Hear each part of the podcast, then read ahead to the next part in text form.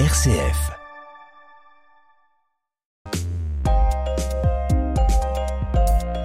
Les constellations circumpolaires, Joël, ce sont celles proches du pôle nord céleste, celles qui entourent l'étoile polaire et que l'on peut voir tout au long de l'année depuis Chalon en Champagne. Alors les constellations circumpolaires ne sont pas euh, les mêmes selon l'endroit d'où l'on observe? Alors non, si, si nous habitions, Joël, le pôle nord, Alors l'idée ne viendrait même pas à l'esprit. Hein, non, moi non plus, eh bien au pôle nord, toutes les constellations observables, ce qui représente la moitié du ciel, sont circumpolaires, puisque l'étoile polaire est, est au zénith, c'est-à-dire exactement à la verticale. Du coup, aucune constellation ne se lève ni ne se couche. À l'inverse, si l'on observe le ciel depuis l'équateur, l'étoile polaire est à l'horizon et toutes les constellations visibles passent forcément à un moment ou à un autre sous l'horizon. Et, et pour nous, quelles sont les constellations circumpolaires? Alors bien sûr, la constellation la plus marquante de toutes, hein, c'est, c'est la Grande Ourse, hein, en latin Ursa Major. Rappelons que le latin reste la langue en usage pour désigner les constellations. Et Que peut-on dire de la Grande Ourse? Alors c'est une constellation très étendue, remarquable notamment par une figure formée de sept étoiles brillantes, hein, Oui. connue aussi pour être le grand chariot ou bien la casserole. Alors quand on débute en astronomie, Bernard, et que l'on cherche à se repérer dans le ciel, c'est par elle qu'il faut commencer? Ah oui, oui, oui, oui, absolument. Les navigateurs d'ailleurs de l'Antiquité l'utilisaient déjà pour s'orienter. Son rôle était si important qu'on en trouve des traces dans notre langue. En, en grec ancien, ours se disait arctos, hein, ce qui a donné les régions arctiques. Et ça, ça a toujours été une ours? Alors non, les, les Romains euh, voyaient dans cet astérisme, hein, ce astérisme, c'est comme ça qu'on désigne une constellation, pas Astérix, hein, Joël. Hein. Et, euh, ils n'ont pas une ours, mais ils voyaient sept bœufs de battage, hein, tournant autour du pôle comme pour battre le blé.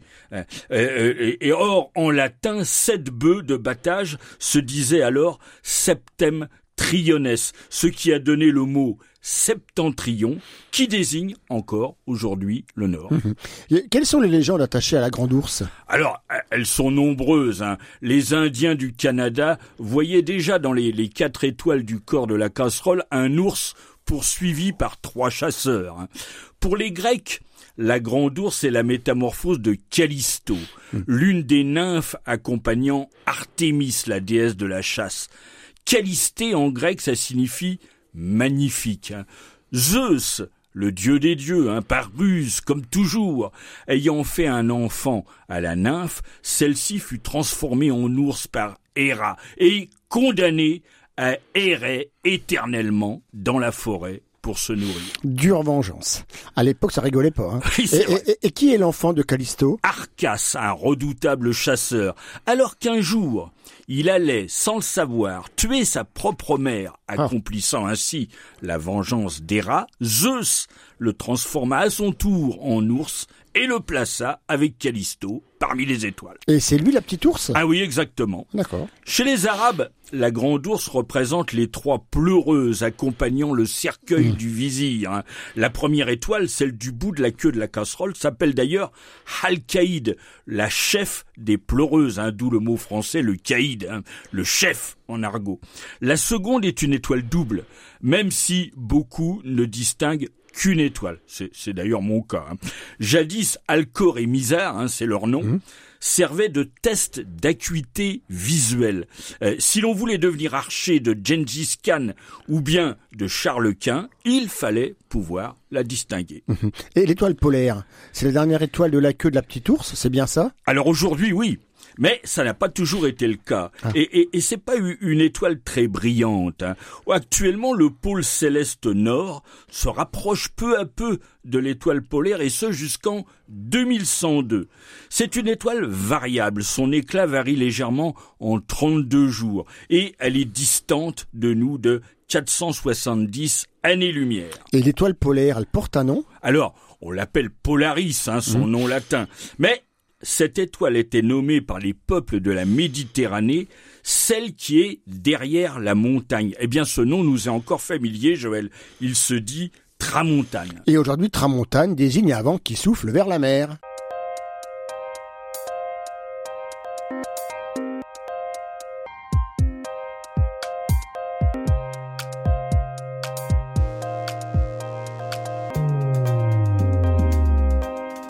Une autre constellation proche du pôle céleste nord, c'est Cassiopée, dont les cinq étoiles principales forment soit un M, soit un W. Oui, alors selon la légende, Cassiopée était la mère d'Andromède, la princesse qui devait être sacrifiée aux monstres marins, menaçant le royaume de Céphée, roi d'Éthiopie.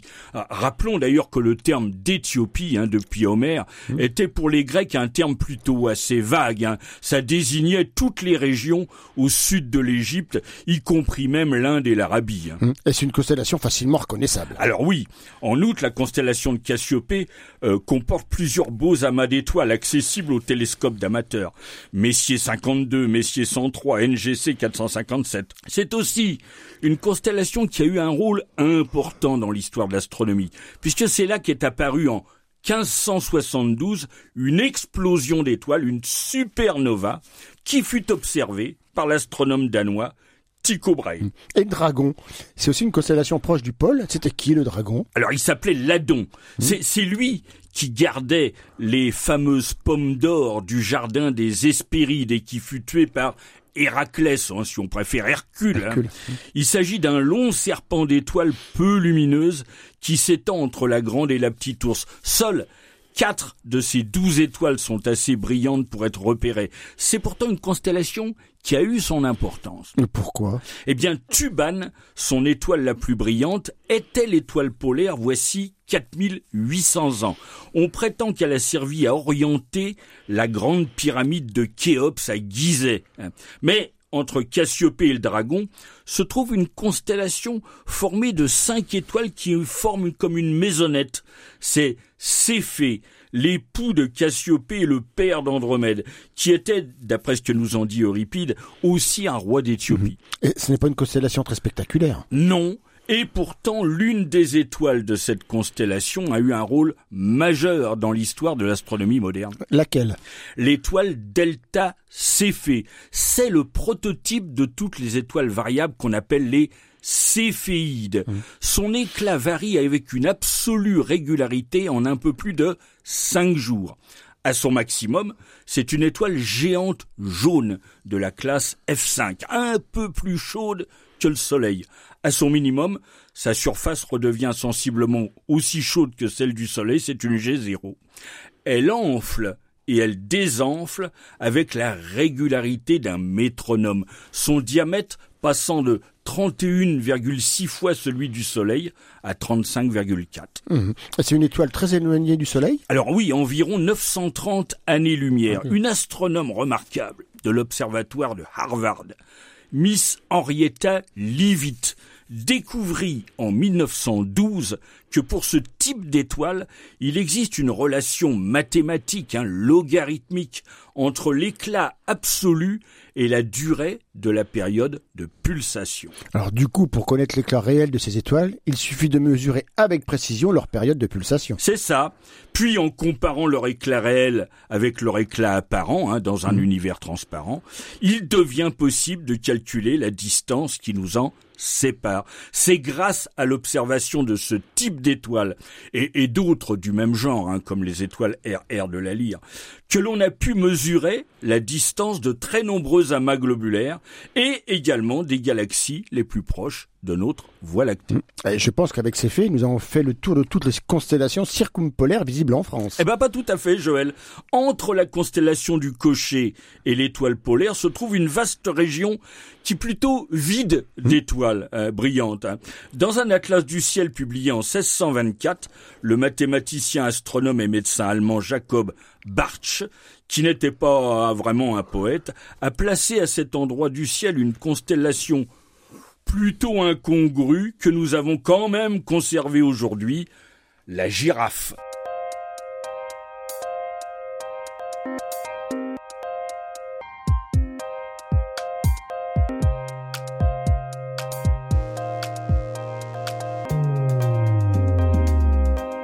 Les constellations qui aujourd'hui figurent sur la carte du ciel n'ont pas toujours été celles-là Alors non, c'est avec l'Union astronomique internationale que les figures des 88 constellations qui occupent aujourd'hui l'ensemble de la voûte céleste furent officialisées à partir de 1928.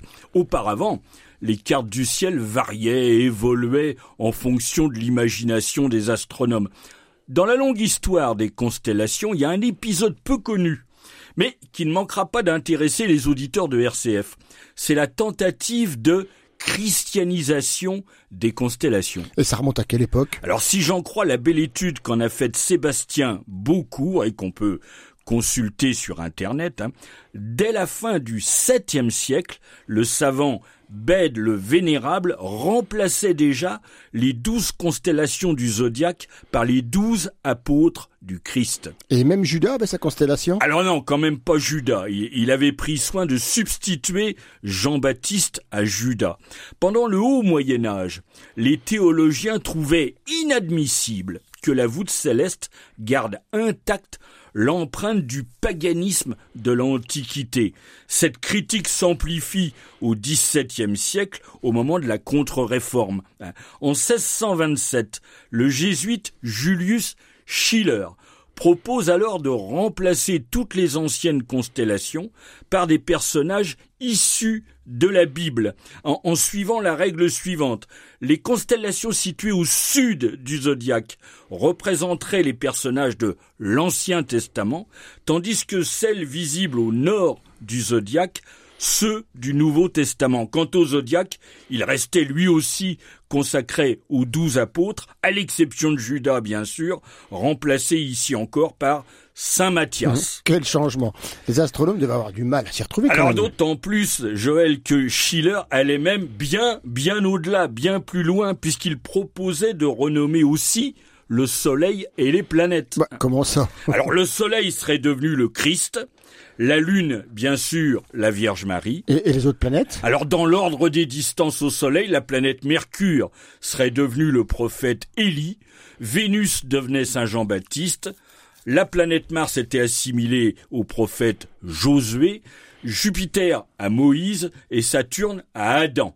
Quant à la Voie lactée, bah, elle était évidemment le chemin de Saint-Jacques de Compostelle. D'accord. Moi, je suppose que cette réforme ne rencontrera pas un franc succès, quand non, même. Non, non. Les nouvelles constellations figurent dans l'ouvrage de Julius Schiller, publié en 1627, l'année de sa mort, le Coelum Stellatum Christianum. Mhm. Et quand disparaissent ces nouvelles constellations Alors, dans son atlas Harmonia Macrocosmica, publié en 1660, Andreas Cellarius reprend les constellations chrétiennes de Schiller avec en regard les, les représentations traditionnelles. Mais cette édition sera la dernière où les constellations chrétiennes seront évoquées. Et elles vont rapidement tomber dans l'oubli Oui, bien d'autres projets de réforme des constellations seront d'ailleurs proposés sans grand succès jusqu'à la réforme de 1928 qui fixe définitivement le nombre des constellations du ciel à 88 et leur affecte des délimitations précises qui épousent les parallèles et les méridiens de la sphère céleste. Et c'est tant mieux. Et c'est très bien comme ça. Avec toutes leurs bizarreries, hein, leurs nombreuses incohérences, les 88 constellations qui peuplent la sphère céleste restent le témoignage de la grandeur et du savoir des civilisations disparues et de l'éternelle interrogation de l'homme face à l'univers. Mmh. À ce titre, elle mérite, à mon avis, hein, tout autant que la langue bretonne ou le tango argentin, d'être inscrite au patrimoine culturel immatériel de l'humanité. Hum, c'est bien vrai ça. Bah, ce sera notre conclusion, Bernard. Au revoir à toutes et à tous. Au revoir Bernard et à bientôt pour un autre Juste Ciel en votre compagnie. Au revoir Joël.